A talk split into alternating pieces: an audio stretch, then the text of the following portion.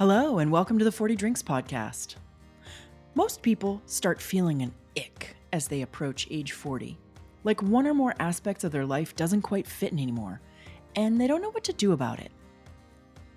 I'm Stephanie McLaughlin, and whoo boy, have I been there and made a mess of that. but having 40 drinks with 40 people over the course of a year helped me to escape the influence of that ick. On this podcast, I welcome you to tap into my stories and experience, as well as those of my guests, to help you emerge from the ick and maybe even avoid some of the mistakes we made along the way. Today, my guest is Jem Fuller, an Australian native who led a colorful, nomadic life for much of his 20s and 30s until it was time to grow up, settle down, and get a job so he could take care of his family. But the longer he was in corporate life, and the higher he climbed on the ladder, the further he moved away from his core values, which led him to a pretty classic midlife crisis. This is the story of how he got there, got through it, and built the life that suits him perfectly. Hey, Jem, thanks so much for joining me today. I'm really happy to have you here. Yeah. Hey, Steph. I'm really to have been asked onto your show. Thank you. Yeah. Oh, it's my pleasure. It's not often that I have a real life fire dancer with me on the show. So I'm very excited to meet you and to hear a little bit about what fire dancing is and why it's in your bio. Yeah. Fire dancing for me was, and then throughout the years of being a father, once a year at the winter solstice, the kids' primary school would ask me to get the fire dancing toys out and, you know, wow all the kids with them. But fire dancing for me started back in the 90s when I was a hippie traveling around India. And it's basically you have a stick with Kevlar on each end and you put flammable liquid on it, kerosene or something, light it up and spin it around. Or then you've got things called pois, which are the same things but on the ends of ropes and you spin them mm-hmm. around and you can start to create beautiful dance and patterns with this fire. And it looks amazing because the fire is spinning around really quickly um, and creates beautiful patterns. And it's dangerous because you can burn yourself. So people go ooh and ah. And I ended up um, doing this in Taiwan when I was living in Taiwan working as a kindergarten teacher. And I ended up as my side hustle. My wife and I got paid to dance with fire outside department stores in Taipei, in Taiwan. so that's how I became a fire dancer. Well, that's the wildest story I've heard all week, and we haven't even started yet. There's plenty of those. this is going to be fun. I'm so excited. We're off to a great start. Um, Jem, why don't we start by telling me a little bit of your formative adult years? How'd you get to your late 30s and who were you at that point? Mm, a pretty standard kind of upbringing in a middle class suburb in Melbourne, Australia. I was born overseas but raised in Australia. My father was from England and we had been overseas a few times as kids. So I knew there was a big wide world out there and that's kind of an important preface to it. But then in the last year of high school, my closest friend died on his motorbike, and it shook me. It really shook me. That was halfway through the year, right on my 18th birthday. Actually, I was sitting oh. sitting next to him. He had his accident five days before my 18th birthday. I was sitting next to him while he was in a coma on my 18th birthday, and then five days later, the decision was made to switch off the machines and let him ah. go. So that was understandably um, horrible yes. for me at the age of 18. And when I finished high school, I just wanted to get as far away as possible from everything. So I got on a plane and flew to the other side of the world and spent a year or so working and traveling as an 18 year old. Which I think they call a gap year now. My 19 year old son is about to take off overseas and do the same thing. And now they call it a gap year between yeah, now university. It's got a name. yeah, but back then it was just like running away Slacking. to travel around the world, yeah. slacking yeah. off. Yeah. and I fell in love with it. I really did. My other passion at the time was acting, and I was desperate to be a Hollywood superstar. And I came home and I actually got into the National Institute of Dramatic Art here in Australia, which is where Mel Gibson went and Judy oh. Davis went and Cate Blanchett went. And I actually got in, which was a feat. Unto itself. And I was 20 and I thought, yeah, I'm going to be a famous actor, convincing myself that it was for the art, but really it was just all ego. Anyway, so I, I, I, was acting for a while through my early 20s, but I had this calling to keep traveling and to travel to far and wild places. I wanted to really get off the beaten track. And then just through my 20s, the travel overtook the passion for acting and travel just became my main thing. So all through my 20s and early 30s, I was either living in a in a strange and wonderful culture somewhere or I was earning money somewhere else to then keep traveling. So that was the first kind of adult chapters of my life. And where did you meet your wife? I uh, met my wife actually in a performance. She was at Victorian College of the Arts as a contemporary dancer, and I was at the National Institute of Dramatic Art as an actor. And she graduated in the time when I got kicked out. I didn't finish, I got kicked out. And and we met in a performance. So we both were cast into a modern contemporary dance performance. So that's how we met. And that was way before we fell in love. I kept traveling and then came back and then in my late 20s we fell in love and got married and kept traveling. I said, if you want to be with me, that's great, but I'm not done traveling around the world. So we had a two and a half year working honeymoon. That's when we were living in Taiwan, teaching kindergarten kids and twirling fire together. Then we came home, got married, had kids, and had to settle down and find a way to support them. And what did that look like? I didn't know what to do. I was in my early 30s. I was now a fresh father. We had a baby, uh, and I had no career. I had no qualifications. I had no work history. I'd been bumming around the world. and I was like, oh, crikeys, what am I going to do? Let's also remember that at that point in time, because you and I are contemporaries, at that point in time, there was no gig economy. There was no, no. hanging up your own shingle. There was yeah. no just becoming an influencer. At that point in time, you really had been slacking off for a bunch of years. Yeah. And, and it was still the period in time where you needed a career, you needed a job, you needed yeah. somebody to think you were credible and yeah. skilled. And so that must have been a heck of a transition. Yeah, it was. And I have always been, apart from this chapter that I'm about to talk about, I have always been very alternative. So even to the point of being anti-establishment for a while there, I was full punk, living in squats in London, and then when I was traveling around Asia for many years on my own, barefoot, dreadlocked, smoking weed, and sitting around the fire playing my guitar. You know, so that's the foundation. I'm very alternative, and so when I got a job, I didn't know what to do. And I got a job with a travel company because I'd been traveling so much. So I, I learned how to be a travel consultant and mm-hmm. book other people on their trips. And I had to wear a suit and tie. And my family and friends were looking at me going, What are you doing? and I had a suit and tie on. And I did that for eight years. And I actually did it really well and sure. climbed the corporate ladder, quote unquote, and ended up in a senior leadership position with 150 staff and turning over a lot of money in my section of this international company that I'd bought into. And so, two things happened. One, I learned a lot about leadership and coaching and cool stuff. The other is that with the inherent drive to grow net profit growth month on month on month that all corporate leaders face, I found myself being pushed far away from my values and really becoming deeply unhappy, but surface level Instagram feed like everything's great. You know, mm-hmm. I've got a beautiful wife and we've got two boys and we built our house down by the beach, but inside really increasingly more and more unhappy, which led to the the midlife crisis. Yeah. yeah. So we'll get to that in a minute. But before we get to the midlife crisis and before the midlife crisis hit you, you turned 40. I did turn 40. You did. And uh, I'm a little jealous I wasn't invited. And I don't even know the details yet, but let's hear a little bit about your 40th birthday. Yeah. Let me start by saying that when I was turning 50, I had a lot of people saying, You have got to do your 40th all over again. and then I booked it. We had booked to have a festival for my 50th. Mm-hmm. We were going to have a big, massive festival.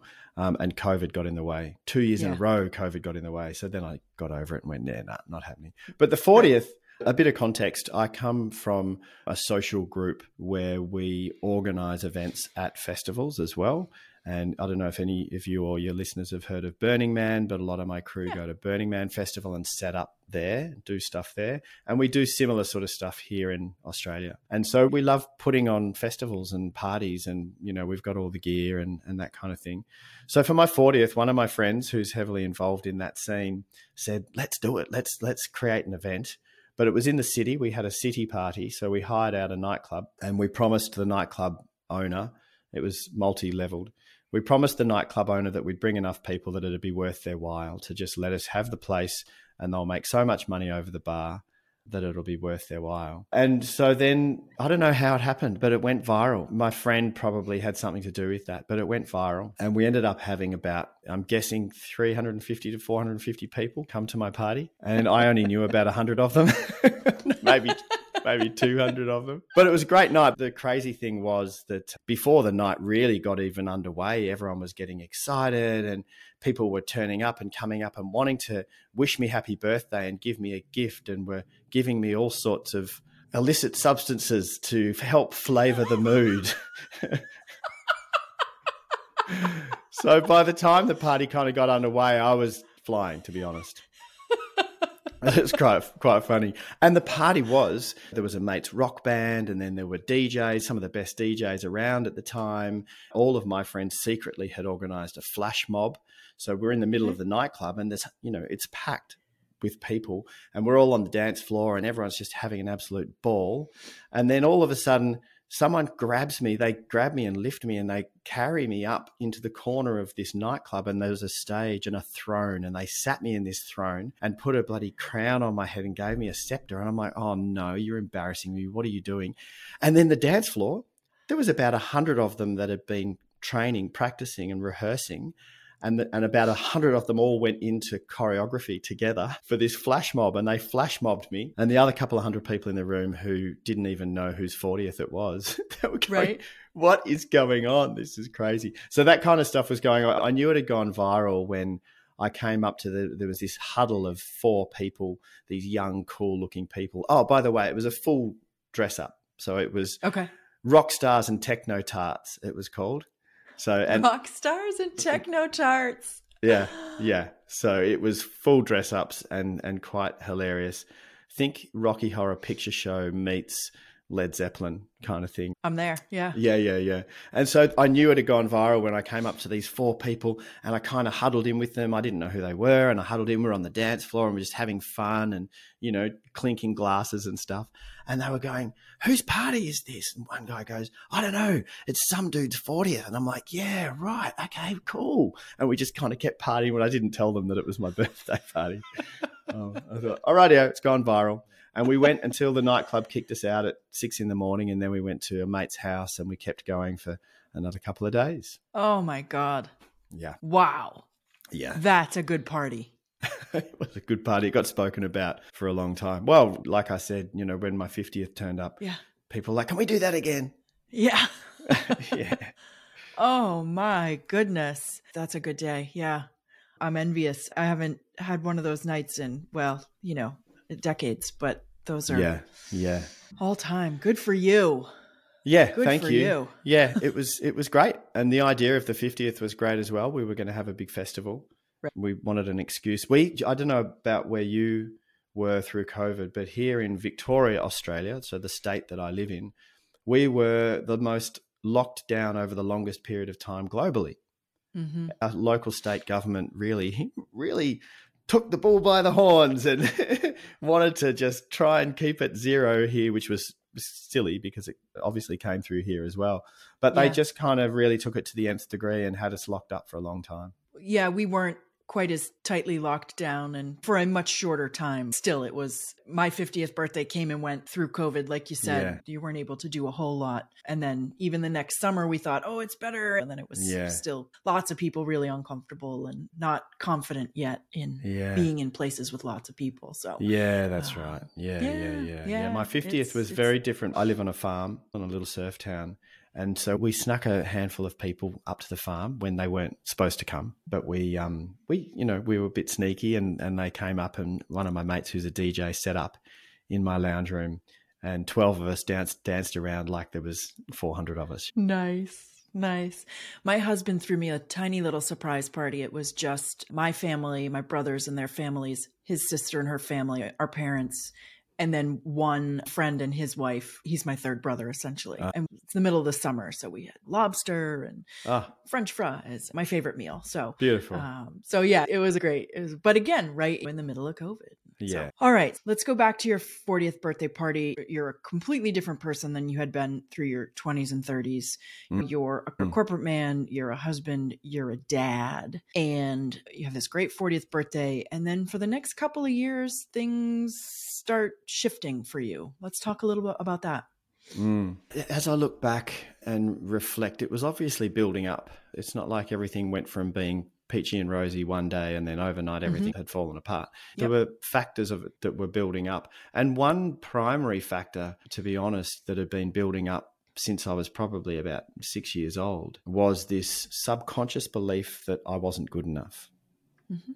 Subconscious. You Mhm. know, if you asked me up front, are you good enough? I want to go, yeah, I'm great. I'm good. I've got what I need, blah, blah, blah but there was a limiting belief in the background that I'm not enough. And that plays out in interesting ways. We are interesting cats, us humans. Yeah. We're very complex. Anyway, Yeah. so that was in the background, but leading up to it. So when was that? When did we turn 40? It would have been 2011. Yeah.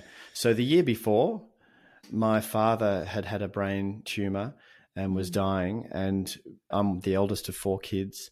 We were all living around the world. So our youngest brother was living in Vancouver, and my sister was living somewhere in Asia working, and my other brother was in Europe, and I was in Australia. Mhm. And when dad was dying, we all decided to come home and nurse him through palliative care at home and be there for mum. My youngest brother and his wife moved home from Canada and said to my mum, We're going to come and live with you after dad dies so that we can look after you. So dad died in the December. And then three months later or four months later, my youngest brother died on his motorbike in a head on collision. Oh. So that's Oh. my best friend when I was 18, and then my youngest brother when I was 39 died on his Oh. motorbike. So it was a really, really massive blow to the family. It was the Oh, most horrible experience I've ever been through. And look, I know we all are going to experience losing loved ones. It's a part of life. I get Mhm. that. But when you lose a parent, it kind of makes sense. They're the Correct. generation above. And even though my dad Yep. was only 67 when he died of his brain tumor, he was still my dad. So it kind of Yeah. it made sense. Yeah. It's the natural order of things right. that your parents go before you. Yes. Right, right. Yes. So you kind of go, okay, you know, but then out of the blue, and we knew it was coming. We had a year to prepare for it. Right. We were all sitting bedside, and it was actually quite a beautiful passing. Mhm. But then to get the phone call saying your brother died tonight on his motorbike instantly um, was shocking, really shocking. So that had happened, and you're navigating that kind of grief and to the best way anyone knows how. And then the 40th, but also building up in this, my marriage had been very, very secretly unhappy. There'd been Mhm. my own anxieties. I had put all of my own anxieties into one very vulnerable place of my life, which was in sexual intimacy. And my Mhm. anxieties started to play out there to the point where, in the later years of my marriage, I was sexually dysfunctional which Mhm. is something people don't want to talk about, but I'm happy to talk about because I think we should talk about these things. But it was a very secret and shameful torture.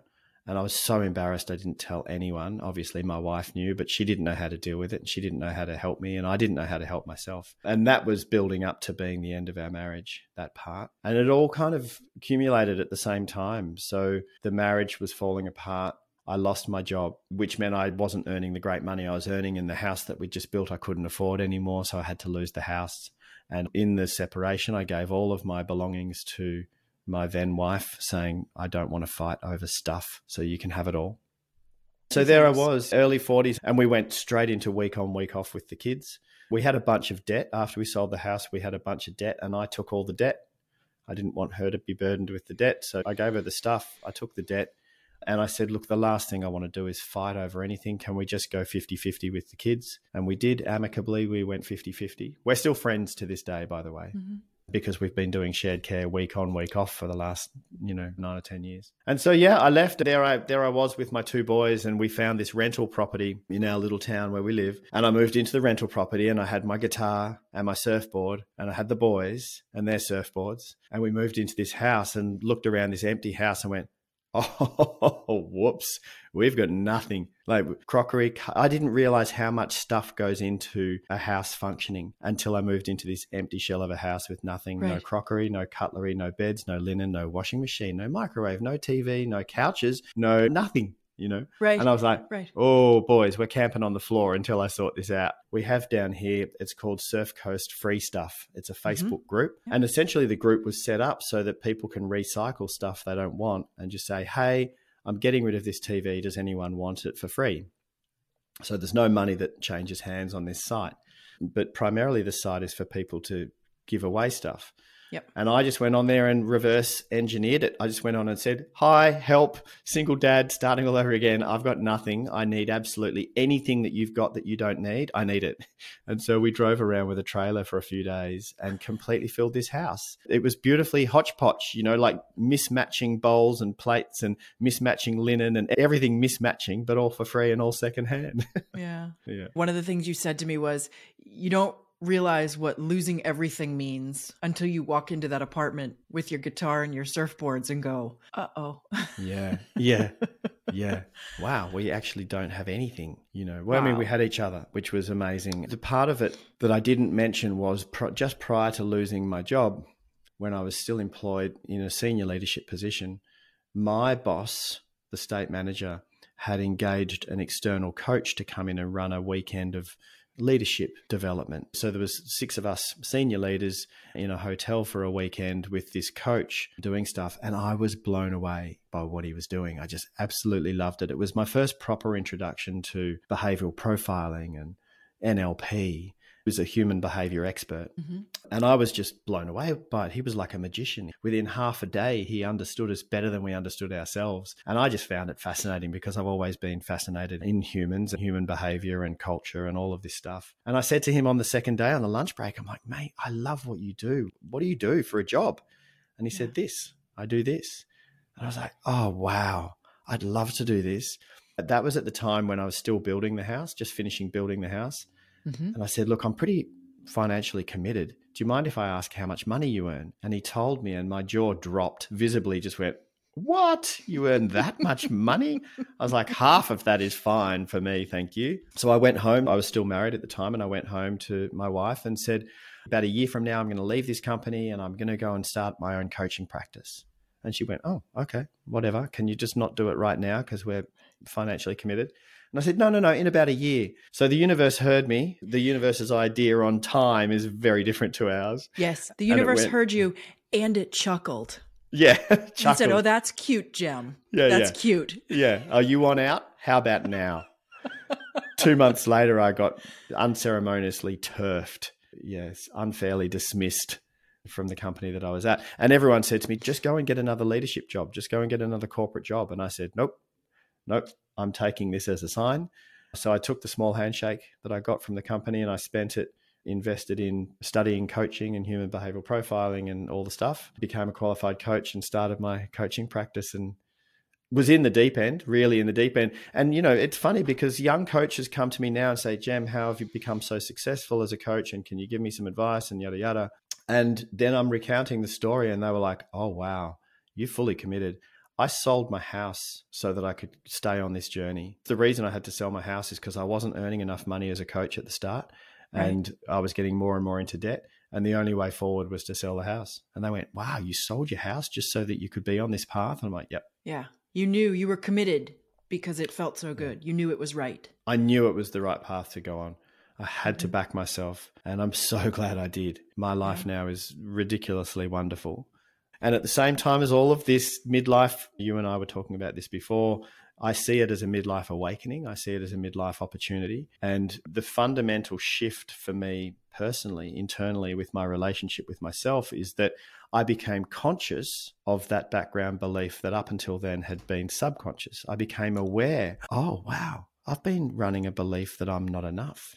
It's funny that you went there because as soon as we got to a break, I was going to go all the way back to that and say, Tell me about that. what I want to know is so when we have subconscious beliefs and we have limiting beliefs, most of the time we don't know. Mm, We just go on our merry way. And like you said, you could say verbally and consciously, Of course I'm enough. And of course I'm good enough. And of course I can do this. You could say all of those things. Tell me where that unconscious belief reared its head. Tell me how it affected you. Where did it bubble up in your life before you had acknowledged it? And then I want to talk Mm. about how you acknowledged it. yeah. So the most painful place And at the time, the most shameful and embarrassing place that it reared its head was in my sexual anxiety, which got culminated in, in me having anxiety attacks and breaking to sweats and not being able to function. But it also showed up in many other areas of my life. For example, if I was starting to become really successful at something like my career, I'd sabotage it. Mm. And I didn't know why I was sabotaging it, but I was sabotaging it because deep down I believed I didn't deserve it. And we will create evidence in our life to match our beliefs, and we will distort the evidence from around us to match our beliefs. So if you, mm-hmm. for example, if you have a belief, life is tough. You will experience a tough life. Your perception of life will be tough because you believe it to be so. If you believe that people are generally lovely, like that's one of my beliefs. I don't even know if that's true. I've only met 0.00001% of the Earth's population. How do right. I know if everyone's lovely? I don't. But because right. I believe that people are generally lovely, I just keep meeting lovely people. Right. I walk down the street and smile, and people smile back at me. So our beliefs really do play into our version of whatever reality is. Our perception of reality is very much flavored by our beliefs. And if something's out of alignment with our belief, we will distort whatever we need to do to match our belief.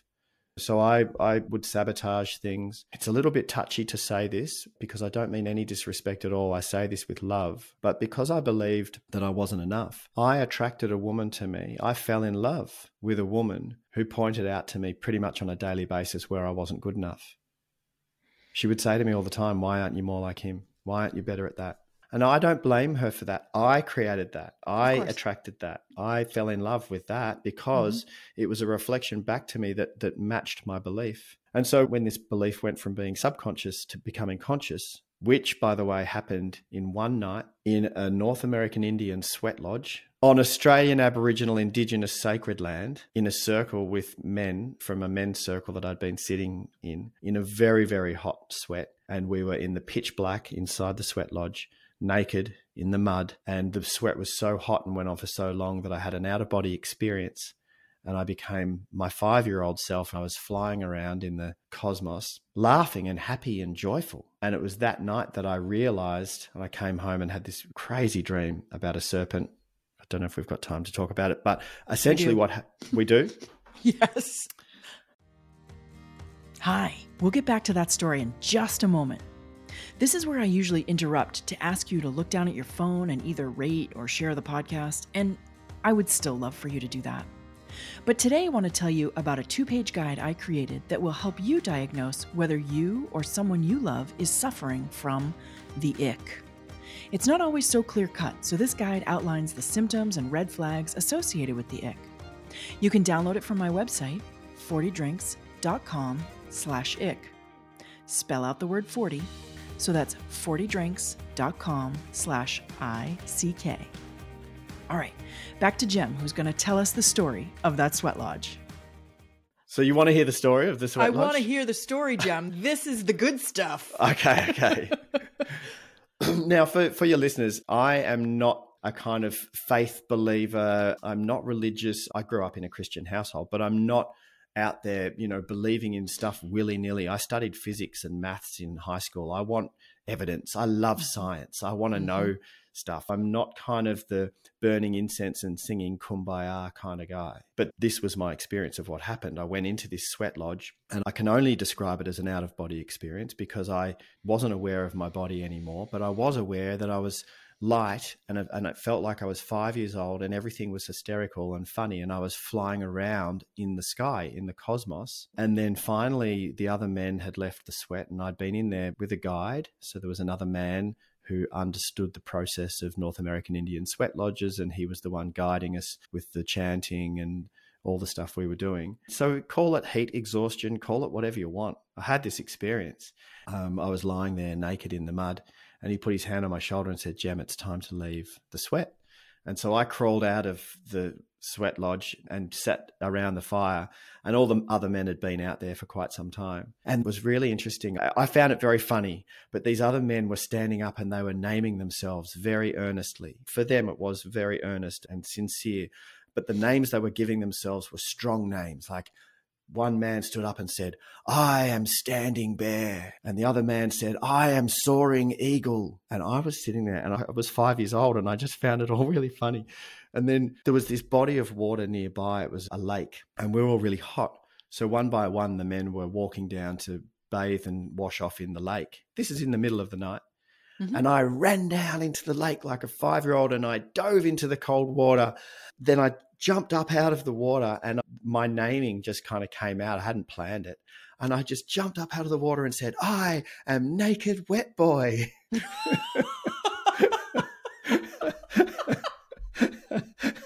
and everyone just started laughing like it just yeah. broke the seriousness you know yeah it broke the seriousness a metaphor for can we just get over ourselves yeah because we take ourselves so bloody seriously. It's like, can we just laugh at ourselves a little bit, you know? Yeah. Anyway, so that was that. Then I went home, and at the time, my boys were young. I think one and three, or two and four, somewhere around there. Yeah. And my mum had been babysitting them while I went to Sweat Lodge. And then I came home and mum left and I went to sleep and I was having this amazing dream, completely lucid, completely vivid. And there was this serpent that was living in the core of me, like this big serpent. Mm. And in the dream, I had to try and get the serpent out of me. So I was reaching my hands down inside my throat and grabbing this serpent and pulling this serpent out. And it was strong. It wasn't aggressive, it was just strong but it wanted to be inside me. So every time I'd put it down on the ground, it would just slither back down into my core again. I even tried one time I pulled it out and I put it down and I was blocking my mouth so it couldn't slither back in my mouth. And it slithered up my leg and up my anus and back up into the core of me. Like it was completely clear. Anyway, halfway through this dream, in real life, one of my kids was stirring in their bed and they needed settling. And I knew that my work in the dream wasn't done yet. It felt like I can't finish this dream yet. So I got up out of bed kind of stayed half asleep, went in, settled my infant, got them back to sleep, went back to bed and got and went back into the dream, back to sleep and back into the dream to finish the work. And eventually there was a group of faceless men around me, like brothers, who had mm-hmm. to help. I needed help. I couldn't do it on my own. And that was an important part of the dream. I needed the help of community. And these men helped me get this serpent out and we found a way to keep it out. And it was a bit technical. And anyway, in the morning when I woke up, straight away I knew what the dream was and what the serpent was. This is the moment when the belief went from being subconscious to conscious. And I sat bolt upright in my bed and I went, that serpent was the belief that I'm not enough, that I'm not good enough. And it's been living in my core most of my life. I was like, wow. And it's time to be gone of that belief. And i'm going to need some help and it's going to it's not going to be easy but i need to change that belief. And then these books you know how books just show up in your life randomly? Someone mm-hmm. goes oh read this book and then another book comes and another book comes. Three or four books in a row were all the kind of joe dispenza how to evolve your brain type books how to change your wiring and your beliefs. Mm-hmm. um, and so i went to work and and got on with changing my life. Wow that's yeah. big stuff. One of the things I'm so curious about and I really like to dig into in these conversations is something that I've started creating a character almost, and I call it the ick. A lot of times, as people approach that age 40 time period it could be 35 to 45 whatever but they start feeling like an ick like something in their life doesn't feel right but they don't quite know what and they don't quite know how to fix it and you just have chafing like you're wearing something that's the wrong size and what you're describing here is making your way through the ick in a mm. You know specific and intentional way i mean you mm. went digging for it and that's what i'm so curious about because a lot of these stories and a lot of the people that i talk to every story is unique and yet there's so many commonalities there's so yeah. much that we uh, have to unlearn in this period yeah. of time it's like this period of time we're ready to unlearn some of the stuff that we were taught or told it's the era where you unlearn all the things you should do somebody else told you you should do. So mm. for you, it's like, oh, well, you met a girl. Well, you know, you should get serious and you should settle down and you should get a job and you should put on a suit. And it mm. just took you so far away from your true self yeah. that you were able to do it for a decade. But much beyond that, and you were breaking down in all kinds of different ways. Yeah, it's so true. And you know, what I love about what you were just saying is that as different as we all are and the actual stories, you know, there's so many different stories. But underneath it all, we've got so much in common, us oh. humans. And I really do love that. We have Yeah. the same kind of core fears when we're little. What if I'm not enough for mum and dad? What if I'm mm-hmm. not loved? What if I'm isolated? And these are mm-hmm. survival fears, and we all have them. We have the same joys and love. You know, we all would do anything for our children. When I say we all, Of course. generally speaking, mm. we are wired to just love and adore our children and put them first. We all need food and shelter. We all need air and water. We have things in common. This is a little bit of a tangent, but it's a story that exemplifies what you were saying about the things we have in common. In 1998, I was on a bus in remote North Pakistan, in the mountains in North Pakistan. And the timing, just to put this into the context of historical timing, this is when Osama bin Laden, so this is years before 9 11, Mm-hmm. Osama bin Laden or somebody had, had blown up an, a US embassy in Africa. Uh-huh. And so the US government at the time wanted to retaliate, and they were sending cruise missiles into the northwestern frontier province, which is some kind of tribal lands between Pakistan and Afghanistan in the mountains there. And I'd been traveling through there, and now I was just a little bit out of that area. So I wasn't where the bombs were going, the missiles, but I was close by. And I was on a bus, and an American backpacker got stoned. He lived, but he had rocks thrown at him at one of the campsites, one of the tea stops. Anyway, I was thinking, and I was chatting with him saying, man, that's pretty unfair. He goes, dude, I didn't even vote for the government that's in at the moment. I don't agree with what they're doing. But Mhm. because he had an American accent, the locals were throwing stones at him. And I thought, that's a bit rough. Anyway, I was chatting with this university student, a local mountain Pakistani man, and he spoke English because he was studying at university. And he was a devout Muslim and grew up culturally, religiously, spiritually, geographically, completely differently to me Mm-hmm. but we were sitting and I was wanting to connect with him and understand. I was curious. I've always been a curious traveler. And we were talking, and he said one thing to me that always stuck with me. He said, Jem, if we cut your skin here and we cut my skin here, we have the same colored blood. Mm-hmm. We are the same, you and me. He said that to me.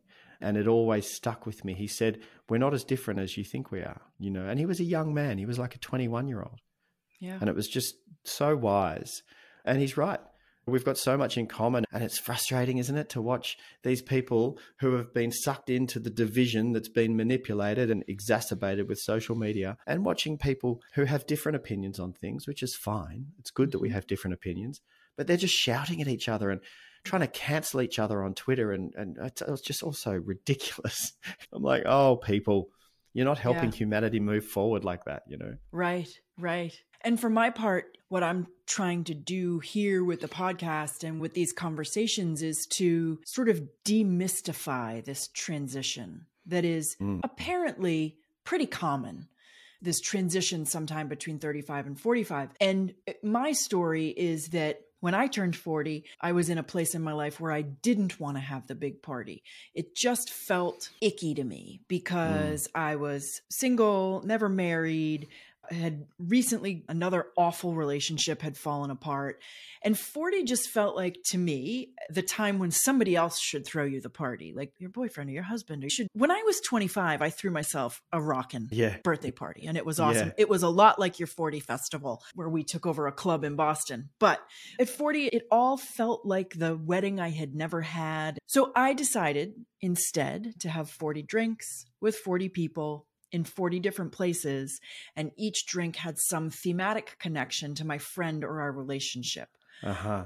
And I did this because I thought, well, this is ridiculous. And Yeah. I am ridiculous. And for most of my life had tried to suppress my ridiculosity and was coming to the point where I was like, you know, screw it. I am ridiculous. So let's do this. Yeah, great.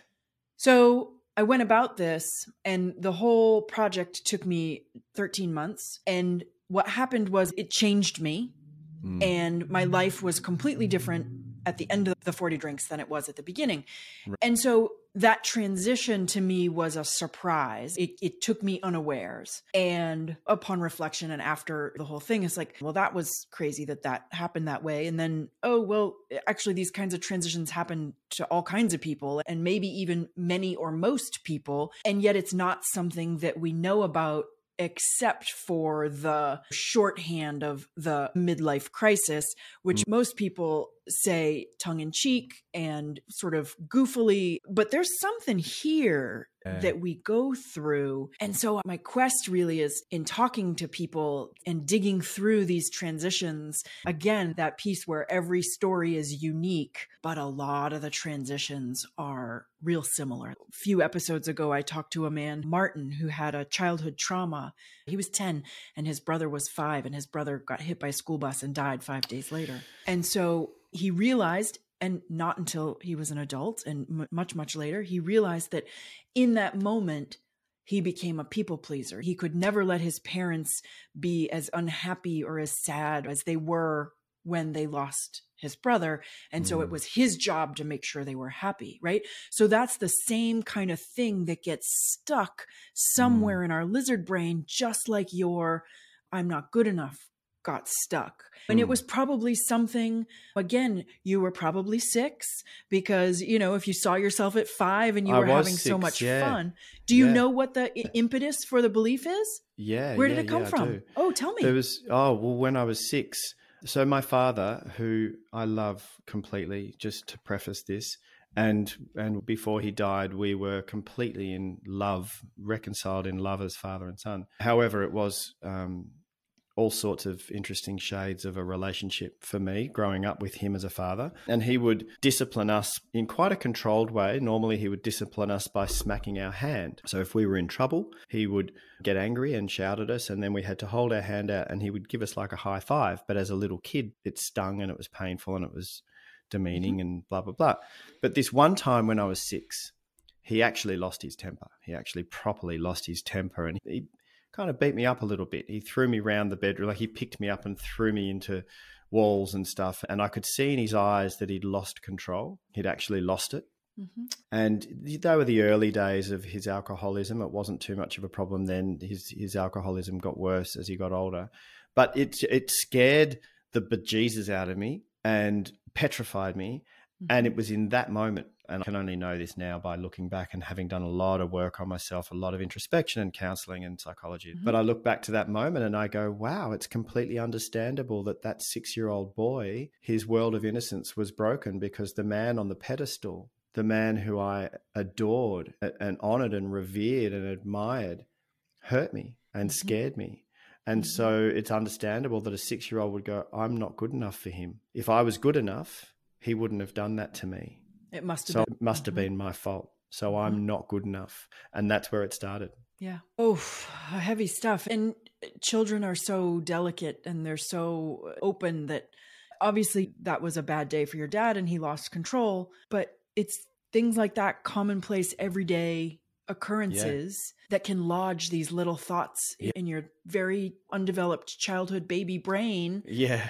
that they just get they're like calloused over over time right and we don't even Yeah. know they're there because they just got calloused over through you know childhood and teenhood Yep. and Yep. and, And then next they thing you become know they're like- still Yeah, and they become self fulfilling prophecies because if you start to Yeah. believe something, then you distort the information from the world around you to match your belief, which becomes evidence, Yeah. right? And so then when I'm in school and I'm in a springboard diving competition and the whole school's watching and I do a double somersault and I don't do it right and I land on my back and the whole school is laughing at me, then that's evidence, right? So then I'm walking away going subconsciously, I knew I wasn't good enough. I knew I wasn't good enough. And sometimes even consciously, yeah you know the way we talk to ourselves we look at ourselves in the mirror Yeah. when we're upset with ourselves and we cuss at ourselves abusively horribly like Mhm, you wouldn't talk mhm. to anyone else the way you talk to yourself and Right. so it becomes this this self-fulfilling prophecy which is interesting the good news the part of it all that I've found in the last 10 years that I find really wonderful and forms a large part of the coaching work that I do with leaders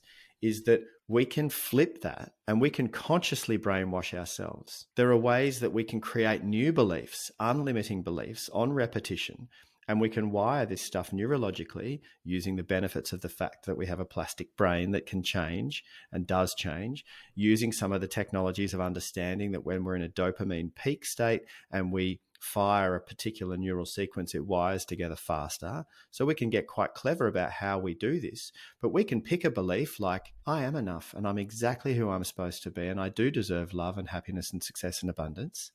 And you can say that over and over and over and over and over and over again, like I've been doing for 10 years, and you start to believe it. Yeah. And then you start to believe it. And then you start to distort the information from the world around you to match your beliefs. And your eyes open up to opportunities that weren't there before. And Right. you start to create this life. Like it's amazing. When I started to believe that I am enough just the way I am, and I do deserve love and happiness, blah, blah, blah. When I started to believe that, that's when my partner Talia showed up in my life, not before.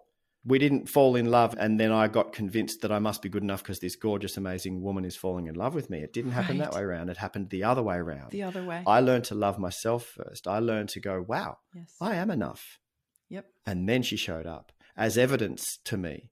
And Yes. she loves me absolutely and completely and utterly. All my bits and bobs. She thinks Yep. I'm more than enough.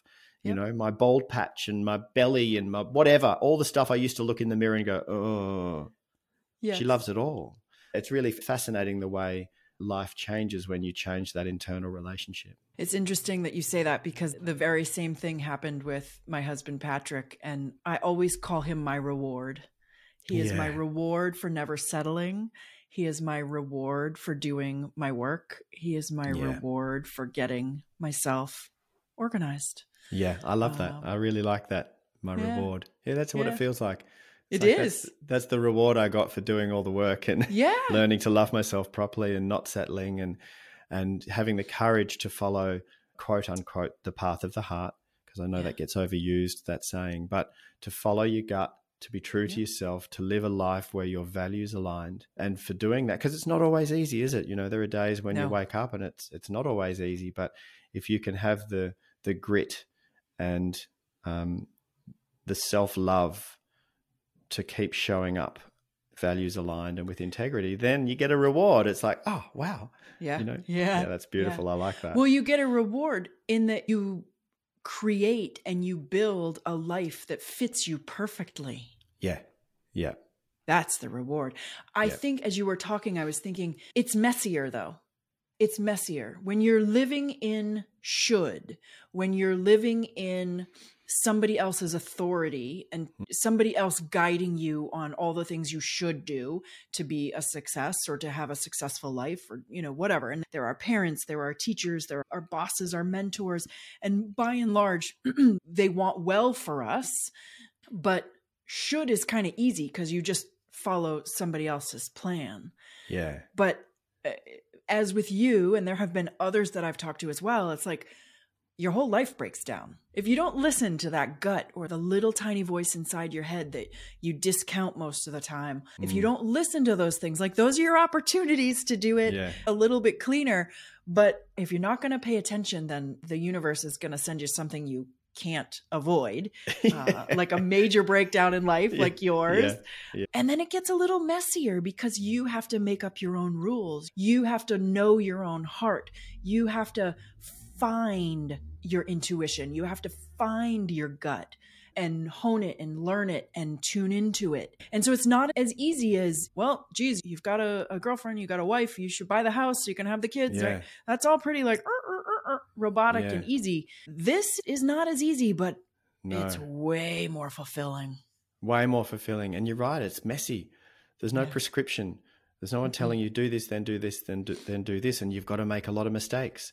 Mhm. and there's no one to blame when you make a mistake. You can't turn around and say you told me to go and get that job. No no no. You're owning your stuff you know? Right. and you're right though. It is way more fulfilling. For me life just keeps getting easier. Yeah. just keeps getting easier. Now that's not to say that there's not painful events that happen. You know people It's not to say love, that you don't work hard. Oh yeah, yeah, yeah. No, Right? absolutely. It's not to say that I don't work hard. I mean, in terms of my relationship with life, in terms of my perspective, it just keeps getting easier. Yeah. You know, and I, I think that's great. I think that's exciting. That's wonderful. Yesterday, actually, a mate of mine and I we run this day for year eight students, so they're thirteen to fourteen year old kids, Mhm. and we run a day on mindfulness. What is mindfulness, and how can they put it into their lives, and how it can help them anyway, we were running this day and we were catching up, me and my mate, haven't seen him for a while. And we were talking about how life gets easier. And he goes, What do you mean by that? What, what does it look like? And I said, Well, just everything from doing the stuff you don't want to do to the big stuff when there's pain, you know, like some something happens and it's painful, or the love stuff, or the relationship stuff, or the work stuff, everything is getting easier.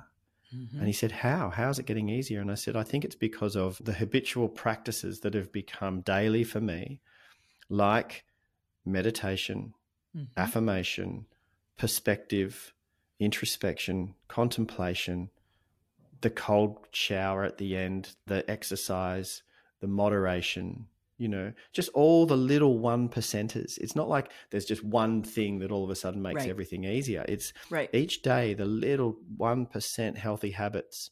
For example, one of my healthy habits that I've created, I call them pause moments. And it's very literally throughout the day, it's become habitual for me to be, I'll finish something and I'm about to do something else and I'll pause, take a breath.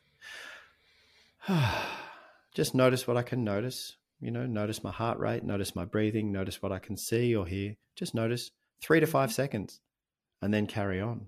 Mm-hmm. Small, tiny, simple. People go, that can't change your life. And he's like, well, it's one of those little one percenters that with consistency over time actually does. You know, well, I love that yeah. one yeah. because it brings you into the present. It brings yeah. you into the present moment. It brings you into your your body. I think I said this in a recent episode, but my husband was anxiety about work. It was something, and he was projecting, and he was, oh, what if this and what if that, and and the advice I gave him at that moment, and it was just sort of divine. It kind of came out of my mouth, but he said it was the best advice. I said, just stay in your shoes. Yeah just stay right here where your shoes are. Yeah. I love that your pause moment because I don't do it the same way you do, but there are bits and pieces of the being present and not having your brain thrown about into the future or the potential future or the past or the just yeah. coming here and being here for a minute before you dive into the next thing. It actually yeah. it is magical. Ah, it is. It is. Because you know, most of I want to say all of our suffering is in our thinking, the way we're thinking about something, and it's usually in the past or the future. When we drop into this present moment right here, right now, and we just become completely present, it's like, oh, everything's actually all right in this yeah. moment right now. Right. Um, mostly. Sometimes you, might be yeah. experiencing pain. I don't know, my back's sure. twinged and I've got back pain right now. But even sure. still, when you can become completely present to that pain, the suffering dissipates. Pain is a sensation but the mm-hmm. suffering is in the way we think about things. And quite often, the suffering is in the gap between our expectation and reality. Yes. That's where we're doing the suffering. So, those little pause moments for me are a little recalibration back to reality. Mm-hmm. Just going, oh, everything is what it is right now. I'm not mm-hmm. going to argue with that. and now, what am I going to do moving forwards? You know? Yeah. Interesting how simple it is and yet how profound. Mm, mm. I love that you said your friends or people you're talking to, you know, how could it be? Oh, sorry, it actually is profound, you know? Yeah. Yeah. Try it for just a little while and see what happens. Yeah. I got the idea from this amazing keynote speaker at a, a conference that I was at in 2014. I was at the Global Mindful Leader Forum. And this keynote speaker was a meditation teacher from the States and he was he was short of stature, but just emanated this big, beautiful Dalai Lama type presence when he came on onto the stage, and the whole auditorium went completely silent, and he was projected up on this big screen behind him, and you could hear a pin drop. Thousands of people just silent. And he did his keynote. And two of the things that he said that landed, and it was just the right time for me to hear him say these things because I actually took them and implemented them into my life. You know, so often we hear an inspirational keynote speaker and we go, yeah, yeah, I'm going to go do that. And we don't go do right. that. Yeah. Um, but this time it was the right time for me to hear. And he said two things. He said, one was know the work. He was talking about meditation, know the work, but do the work. Mm-hmm. And that really, I felt called out in that moment because I'd kind of tinkered with meditation for years traveling yeah. around the world and sitting as a bit of a hippie in India and blah blah blah. I kind of played around with it, but I didn't have a consistent practice. Mm-hmm. And from that day on, I started my consistent practice. But the second thing that he said was just two words. He said, "Pause often." Pause often. And I thought, what does he mean by that? I thought, I'm just going to take that literally. I'm just going to right. literally create a habit and I did it through habit association. So I had a little sticky note on the coffee machine. I had a little sticky note on my laptop, a little sticky note next to the toothbrush, just saying pause, Mm-hmm. And then after a while, the habits link and you don't need the sticky note, right? Um, and so I, yeah, that's, I started doing that in 2014. And yeah, it's the most simple things are quite often the most profound, huh? Truth. That is mm. the truth. Mm. Jem, I have a sense that you and I could probably go down many rabbit holes and talk for hours on end, but I think maybe this is an interesting spot for us to stop today. What do you think? That feels right. I agree. I agree. Yeah. Before we go, last question. Someone who found themselves in a similar position to you when you were 41 or 42, they were in a relationship that wasn't working. They were not feeling great about themselves. Life wasn't feeling like it fit. What advice would you give to someone in that position? You're only halfway. The second half of your life is in front of you, and you have the opportunity in front of you to live your best life. So have the courage to do what you feel is the right thing to do. And um, yeah, go. Perfect. Thanks for joining me today, Jem. Oh, thanks so much for having me on, Steph. Thanks so much for listening today. I absolutely loved this conversation. I am so in agreement with much of what Jem was talking about in the second half of our conversation. I love his idea of brainwashing yourself into more positive, productive beliefs. Repeat after me I am enough, and I am exactly who I am supposed to be, and I do deserve love and happiness and success and abundance. Now you can do like Jem did and put sticky notes around the house and at work to remind you. For me, I have a little mantra that I say when I see a certain time on the clock. I always tend to see ones 111, 1111, both the morning and the evening. For some reason, I see those specific times quite often. And if you're into all the woo stuff, you'll have heard that when you see the same time on the clock or the same number patterns or any kind of pattern really, that it's a message from the angels. And so in the past, I looked up what ones meant from an angel message standpoint. And I found out that it's something like, you know, the angels are listening, so be sure you're thinking the thoughts that you want them to manifest. Meaning, make sure you're thinking positive, productive thoughts. That's how I interpreted it. Um, I kind of interpreted it as like the moment before a camera flash goes off. Now, if I know somebody's taking a picture, I will always compose myself and smile. I've always done that since I was a little kid. So I interpret these ones as a moment to figuratively sort of say cheese so that when the angels figuratively take that picture, I've got my best foot forward. I know it's a little silly, especially if you don't believe in angels, but I think it's kind of like being like 10 or 11 and hedging your bets with Santa. Like, I'll be good just in case the fat man does bring presents. and besides, no matter what the impetus, as Jem told us, we have the capacity to brainwash ourselves for good. So, who cares what I'm using to instigate my camera ready beliefs?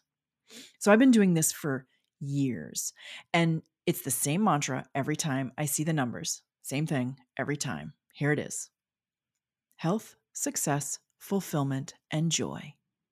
And then mentally, I'll do a little jump or kick or something like what a cheerleader would do at the end of the cheer, like a little mental, like whoop. And sometimes I even physically do a little kick or a lean or something. So, why this particular mantra for me?